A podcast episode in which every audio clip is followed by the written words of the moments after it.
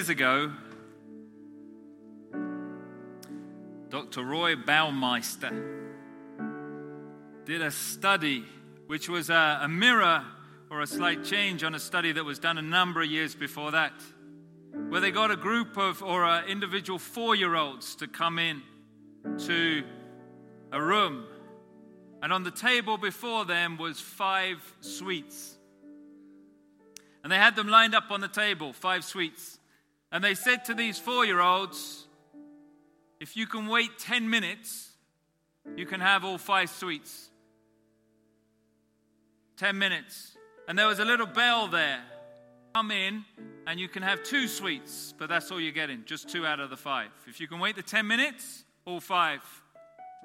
If you can only, uh, if you can't wait that long, you can only have two, and then we'll come and take the other three away. And so it, they brought in these four-year-olds into the uh, to the room, and what they did was that over the years, this was a few years ago, they then monitored those children to see whether those children that waited the 10 minutes and got all five, all, all five sweets, how well they would do in life, how well they would do in studies, how whether they would go to university or not, whether they would get good jobs, paying jobs or not, and so on. And they compared those that managed to wait the 10 minutes to those that couldn't wait at all and just took the two sweets. Do you know what the difference was? What do you think? They didn't have patience, some of them. No difference is not the right answer. They found that the children that waited to get all five sweets ended up, on average, doing far better than the children that didn't wait. And as they've repeated that study a number of times, it's been true every single time that those that have self control and can wait will do better in life than those that don't. Self control is one of the key elements they have concluded towards a success, successful living. We often think, they, they said in the end of the study, that you often think about self worth and building self worth into a child. Self worth is obviously good, but you also need to build in self control. A child without self control ends up going off the rails very easily and very quickly. So they said, build in self control as well as self worth into children's lives. And that brings us on to where we're looking at today. Proverbs 25 28 says, Like a city whose walls are broken through is a person who lacks self control. The Bible has so much to say about self control. Right from the beginning, the first story in the Bible, Adam and Eve, is a story about a lack of self control. God says, Eat anything, but don't eat that. Self control was sadly wanting in both of them, and they disobeyed God. Like a city whose walls are broken through is a person who lacks self control. We've been looking together about how we go deeper with God. Self control is one of those keys that we need to add into our lives, the Bible says in 2 Peter, if we want to go deeper in our relationship with the Lord Jesus Christ. Self control re- literally means holding oneself in, holding oneself in. You go into Wenzel's and you see all those wonderful cream cakes. Self control. I was out in London on Friday, walking down this street with my son and my wife. And temptation was there in a patisserie. And in the window of the patisserie was full of cream cakes, freshly made cream cakes. I could have devoured the whole shop window. I was hungry. We were on our way f- to go and get lunch. I was thinking of saying, Go no further. My wife, my son carried on walking. I was glued to the window. And then they looked around and said, Come on.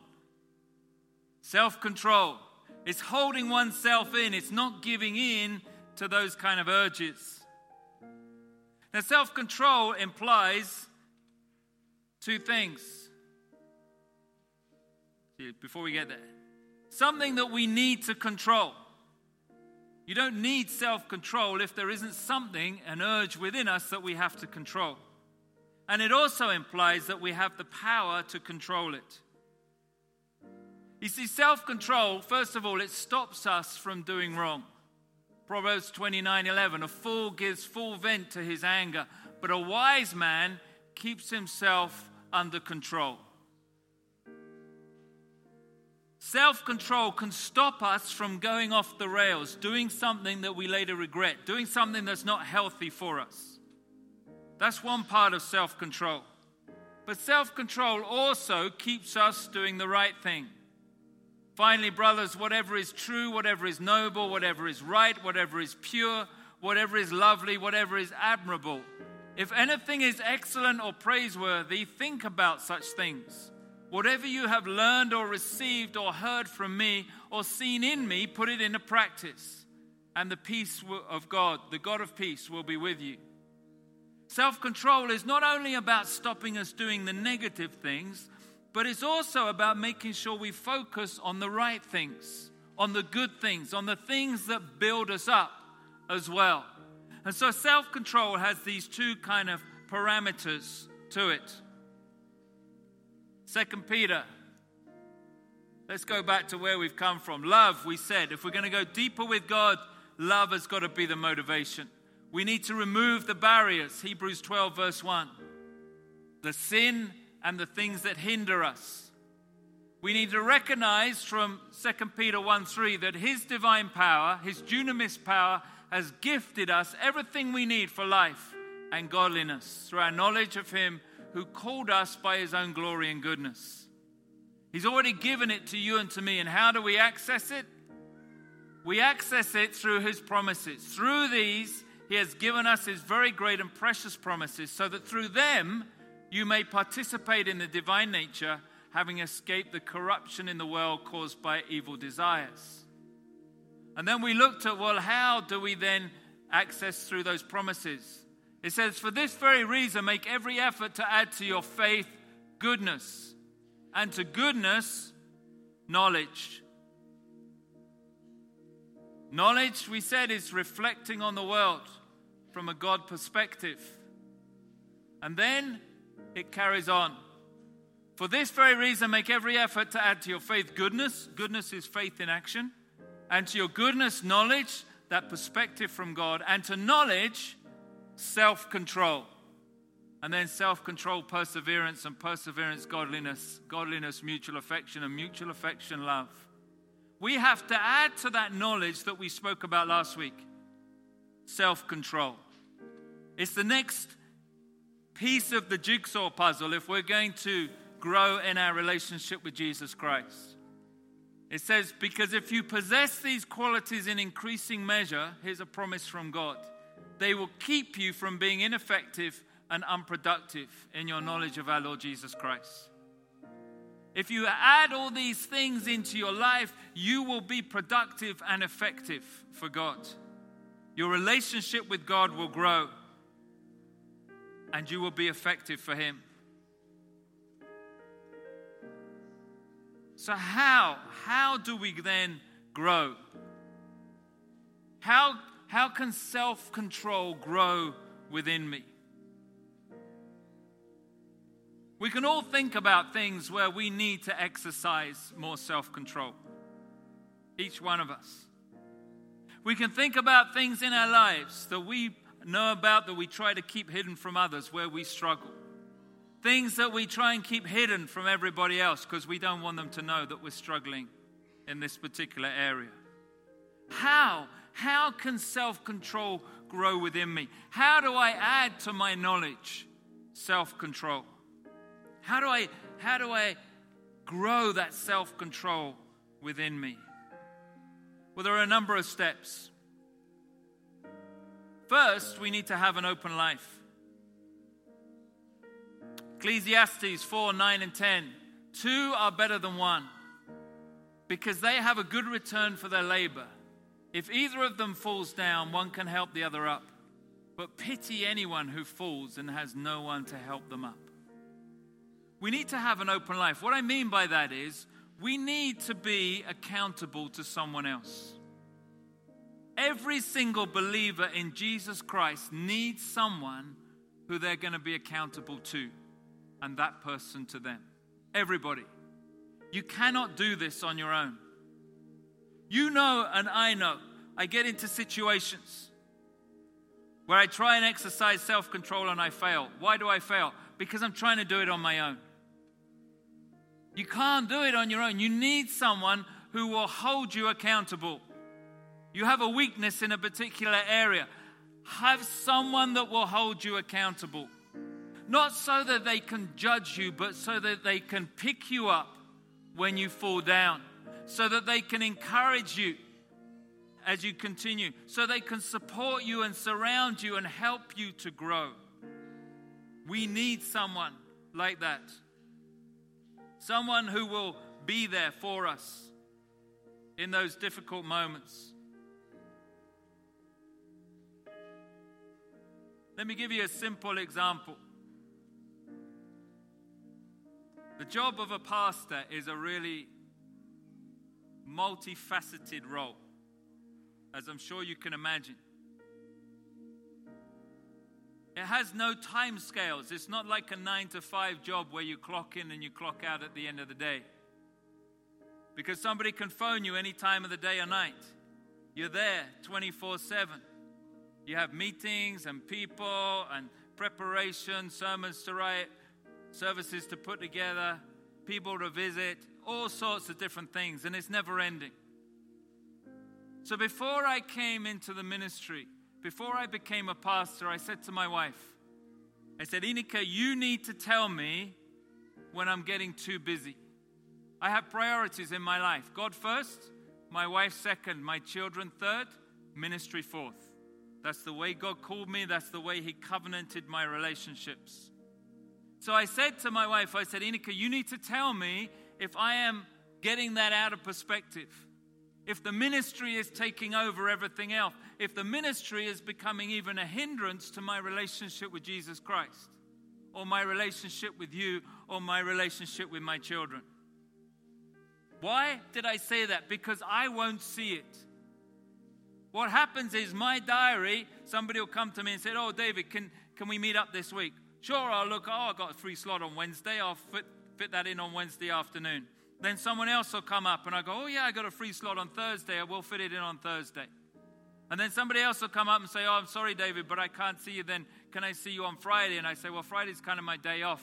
But okay, it's kind of urgent, so let's do it on a Friday.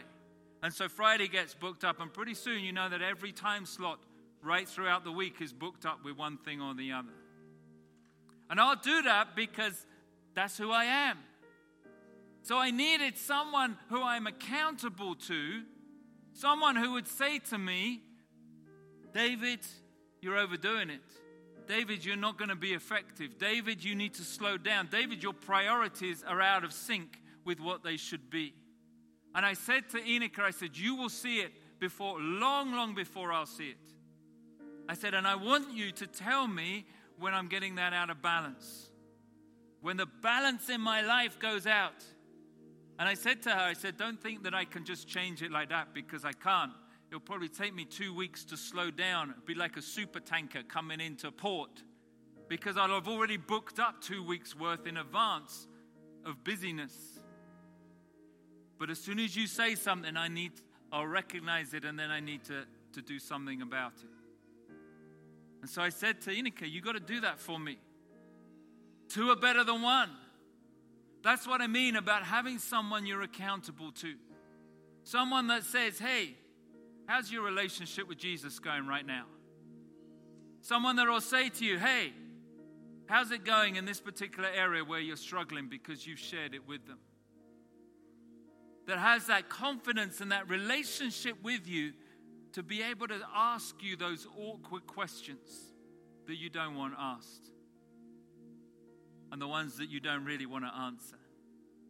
You need someone that will do that with you. and someone you can do that for as well because they need it as much as you.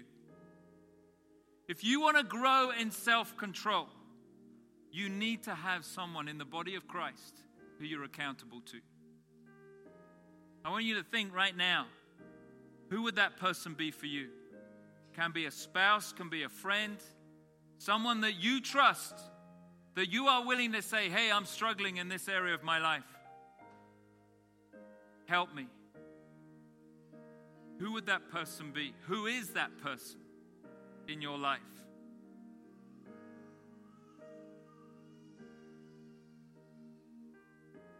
Have an open life.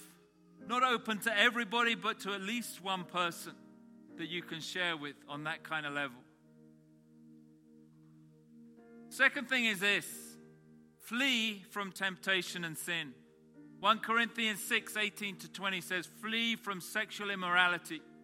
All other sins a person commits are outside the body, but whoever sins sexually sins against their own body. Do you not know that your bodies are temples of the Holy Spirit who is in you, whom you have received from God? You are not your own, you were bought at a price. Therefore, honor God with your bodies.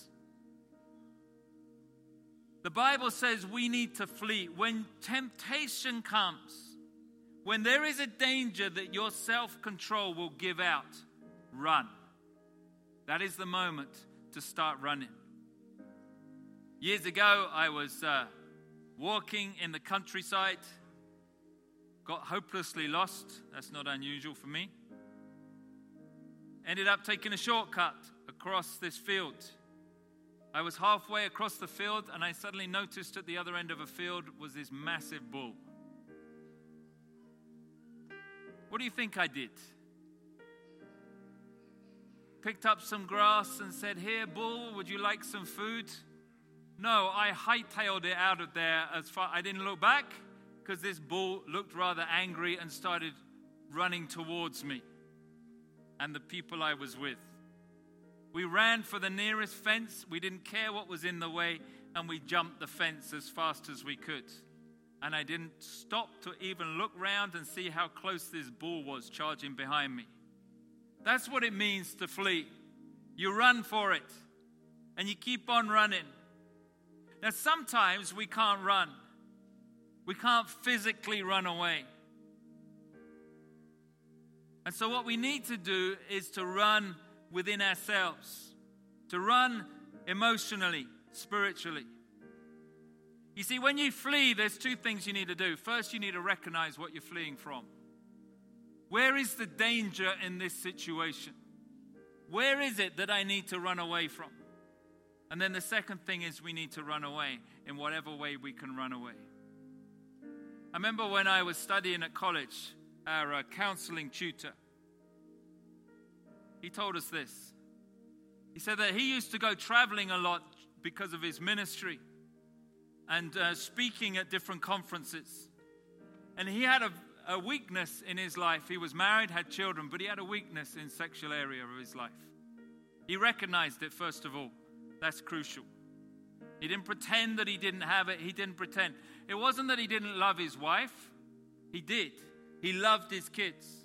But he knew that when he was away for sometimes a week or two on his own, that he would be lonely, he would be in a hotel room, and there would be temptation that would come his way. Now, he couldn't physically flee from that because he was going around touring. So, what he did was he did a number of things. First thing he did was on the top of his suitcase, he took a picture of his wife and his children. And as soon as he got to his hotel room, by the side of his bed, he put his photograph of his wife and his children. So that every time he went to bed, every time he woke up, he was reminded of the family to which he was committed. The second thing he did was he sat down and he wrote down every single consequence if he had a one night stand with someone. He wrote down everything that would go wrong with his marriage, what it would mean to his children, what it would mean to him, what it would mean to the ministry. And he listed it out on a big sheet of paper and he laminated it and he put that on the top next to that picture in his suitcase. And every time when he went away, before he would do anything else, he read out loud every single consequence of what would happen. You see, he was fleeing from temptation. He was reminding himself of what is going to happen if I fall in this situation. The damage that this will do that will never ever be repaired because he gives him one night. And the third thing he did was every single night he was away, he would phone his wife, regardless of the time. And she would recognize that he needed a phoner to remind himself and to remind her. She knew he shared it with his wife. She knew the temptation that he was under. But he found a way to flee from it, even though he still needed to go into situations where he was tempted. You need to find ways that you flee from the temptations that you have. Don't think that you're going to just go away like that man and go, hey, I'm strong enough, I can handle this. How many men and women have tried that and failed and left devastation behind? You find ways that you flee from it, either by getting out of the situation. If you can leave it, leave it. If you can't, then find another way to flee from those situations. Flee from temptation. Flee from sin. Because self control needs to grow in your body. And the more you flee, the more that self control will grow. The third thing is grow self control within your spirit by His Holy Spirit. For the Spirit God gave us does not make us timid, but gives us power, love, and self discipline. God's Spirit living inside of you, it says in 2 Timothy, gives you a spirit not just of power, not just of love, but also of self control. One of the gifts of the Spirit, the fruits of the Spirit, sorry, is self control.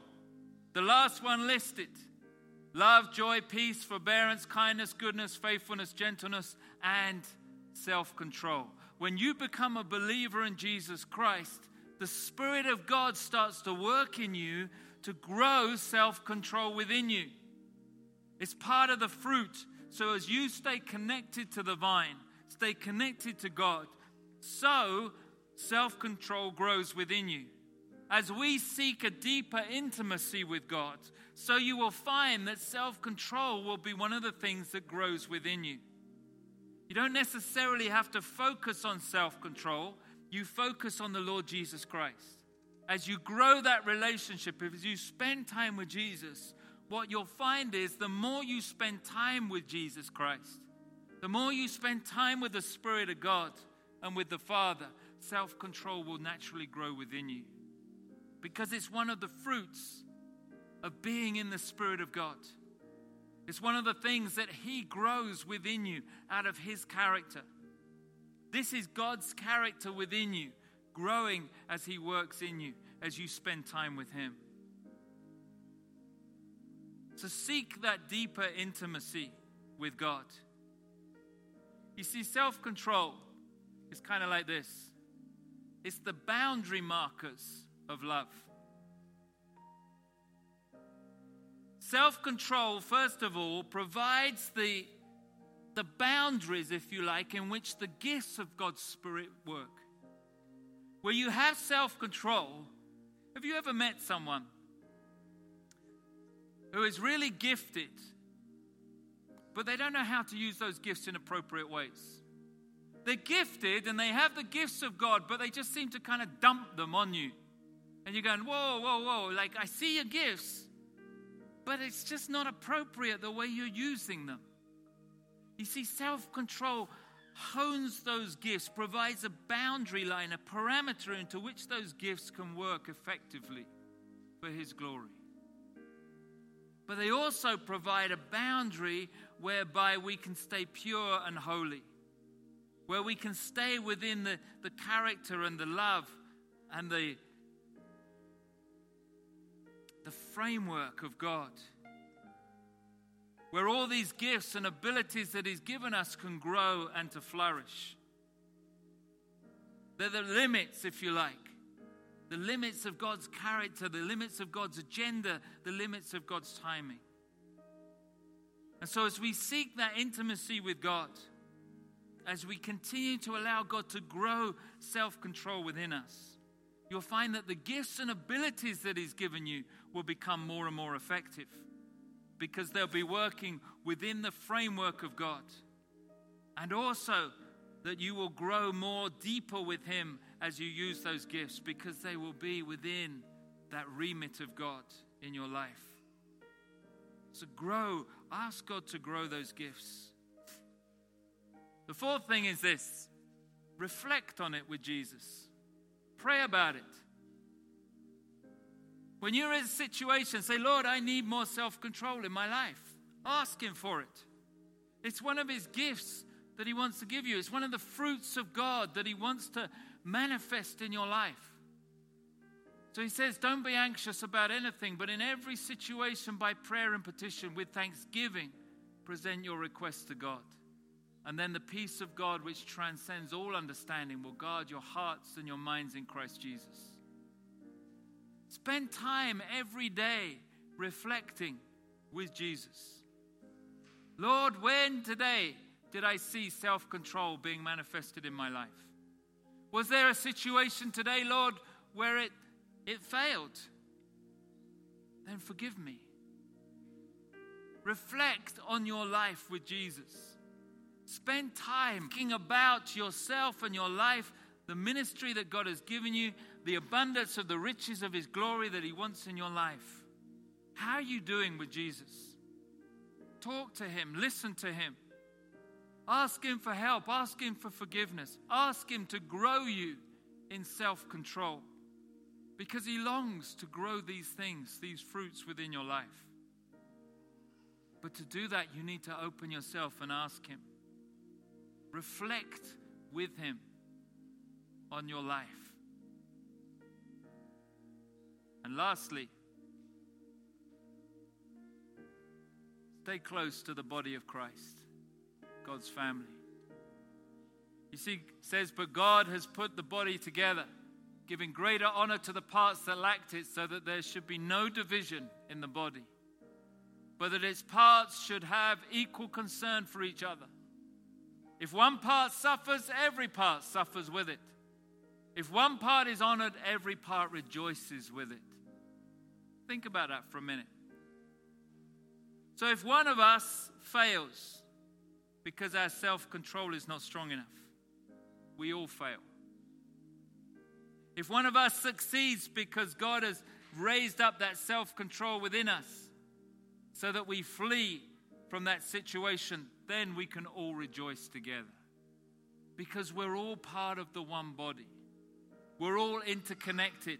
It's not just me and God on this nice little journey together, it's us together. We have a responsibility to one another, whether we like it or not. When you become a part of the family of God, you have a responsibility to the rest of the family. That's what the Bible says. It's not just about you, it's about us. If one part is suffering, then we're all suffering. If one part is being honored, then we're all being honored. We're all part of the body of Christ. Each one of you is a part of it. And he goes on to describe different gifts and abilities and how they work together. We need each one, each other. And so we need to stay close to one another as the body of Christ. Remember when we looked about goodness and we made that commitment that we would encourage one another? This is where it comes in. We need to encourage each other and support each other, bear each other's burdens, and fulfill the law of Christ. Be there for each other. Know about each other so that if somebody is struggling, we can encourage and help lift them up. If you're doing really great in your relationship with Jesus and you're not struggling, then you need to be an encourager to others who are. We're in this together, not to point a finger at anyone, but to just be together as one team, one working together for His glory. That's why we need to stay close to the body of Christ. How many people do you know that have fallen, that, that have tried to go it alone, and their self control wasn't, wasn't strong enough? They mess up. So, what do they do? They quit the body of Christ because they fear the persecution and the judgment of other people around them. When in actual fact, we should be welcoming them in, putting our arms of love around them, and saying, You know what? God forgives you. We have nothing to forgive because we've all been there anyway. Not a single one of us has ever gone through our lives and self control hasn't been an issue. And I would guarantee that not one of us right now is not thinking about areas in our life where we need greater self control. Because we're all sinners before a holy God. We're all people that struggle with different aspects of our lives. And so we need one another to encourage and to build one another up. That's why we need to stay close to the body of Christ. We need to change our thinking because so often, if we mess up, we drift away from the body of Christ. If we're doing something we know that God doesn't like, we drift away instead of being welcomed back in and receiving the support and the encouragement that one another can give, that God can give through each one of us. Hebrews 10 tells us to spur one another on until we reach that full maturity in Christ. That is our role for one another.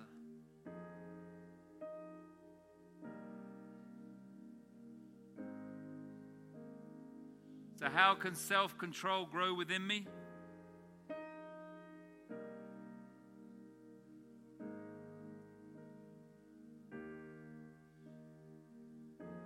Bible says, add to faith goodness, and add to goodness knowledge, and add to knowledge self control. There was a 14th century duke in Belgium, Reinoud III. He loved cakes.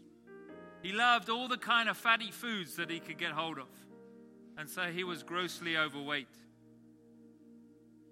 Reinoud had a younger brother called Edward.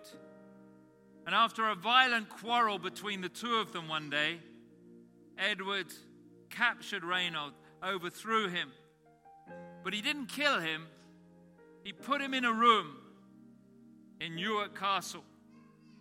And he promised his older brother that he could retain his title and the rulership of the kingdom where they were if he could just walk out of the door. The problem was that Reinoud loved cake so much that he was so overweight that he couldn't actually fit outside the door or the window. And so every day, this is a true story, every day his brother Edward would bring him platefuls of cakes. And he said to his brother, You can walk out of here. The day you walk out of here, I will relinquish the title, the throne, everything else. You can have your kingdom back. Let me get this. I think it was.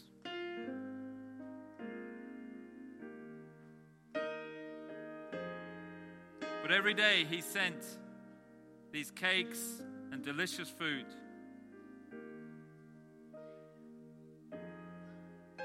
His brother was in there 14 years. Every day, eating, eating, eating. He could not resist the food that was brought. And so he never shrunk enough size to be able to walk out of that door. He had no self control. The day he left that room was the day that his brother died, and they finally knocked a hole big enough to get him out. But he didn't survive more than a year because of the size and how much he'd eaten. But that's like self control for us, isn't it? Sometimes we lock ourselves in those rooms of temptation and sin. And we can't get ourselves out of that room because we just, the battle within us is so great. We don't want to admit failure so we don't tell anybody else, so we don't get their support and encouragement. We don't know how to flee from it because it's enticing to us. And so we, we kind of wrestle within ourselves because we know it's not healthy and we know it's not right, but we, we just we can't say no to the cakes that are before us.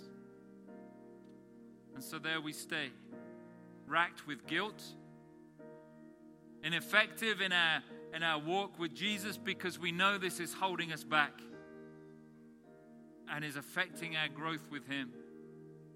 And every time we close our eyes, every time we pray, every time we start to get intimate with Jesus, Jesus says to us, Hey, give that up. You don't need it in your life. I have so many blessings awaiting you if you'll just stop that and receive forgiveness for it.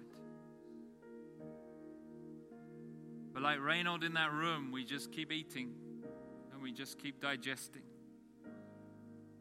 and we just keep feeling guilty. Jesus said, if you want to grow deeper in your relationship, allow Him to increase that self control within you. Have someone that you can share with. Take a risk. Someone that you trust. That you can come alongside and say, Hey, I'm struggling with this. I've been struggling with this for years. Pray for me. Help me. Encourage me.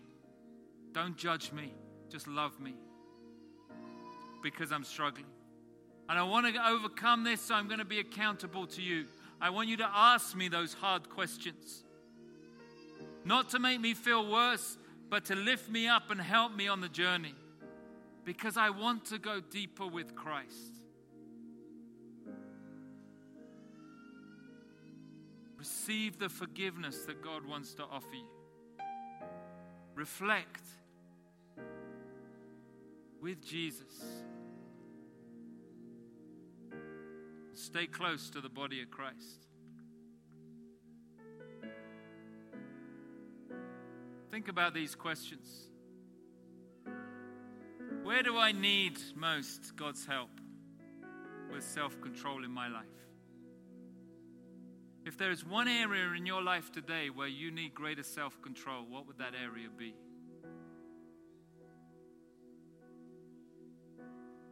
Where have you failed? Where do you feel discouraged today? Where do you need forgiveness from the Lord today? Where's that area that you hide from everybody else because you're so embarrassed? And you fear that others would judge you if they really knew. Who do you have in your life to be accountable to, to receive encouragement and support from? Who is that one person that you can share yourself openly with? And no, they won't judge you, but they'll encourage you and support you because they love you that much. When temptation comes, how do you deal with it? If you have a weakness, how are you dealing with that weakness in your life? How are you fleeing away from it? How are you being active in running away? And so growing that self control within you. And lastly, honestly, where is your focus? Because if growing with Christ is the priority in your life, then you need greater and greater self control. The Bible says from beginning to end the importance of self control. You know, I'm not surprised that that guy right at the start that I was talking about found self control so important in young people's lives. Because the Word of God said it thousands of years before. Self control is vital if you want to grow in your relationship with Jesus Christ. You can't do it without self control. It's in all the lists, it's one of the fruits of God's Spirit working in you. And he says here, you want to go in more intimate with him? Add to your faith goodness. Add to your goodness knowledge. And add to your knowledge self control. Ronnie, are you going to sing that song? Ronnie's going to sing a song. And while he sings it, I want you just to think about these questions in your own life. Where do you need God's help? If you failed, ask Him today for forgiveness. He wants to give it to you. He loves to give forgiveness. He loves to wipe the slate clean and say, Hey, you're a new creation. The old is gone, the new has come. If you haven't got anybody that you're accountable to, anybody that you can share with like that, think about who you can grow and develop a relationship that has that kind of closeness that you can share. You're tempted, when you have a weakness and you're tempted, how do you deal with it? How do you actually flee from it? And where, honestly, is your focus? Just think about these questions as Ronnie sings.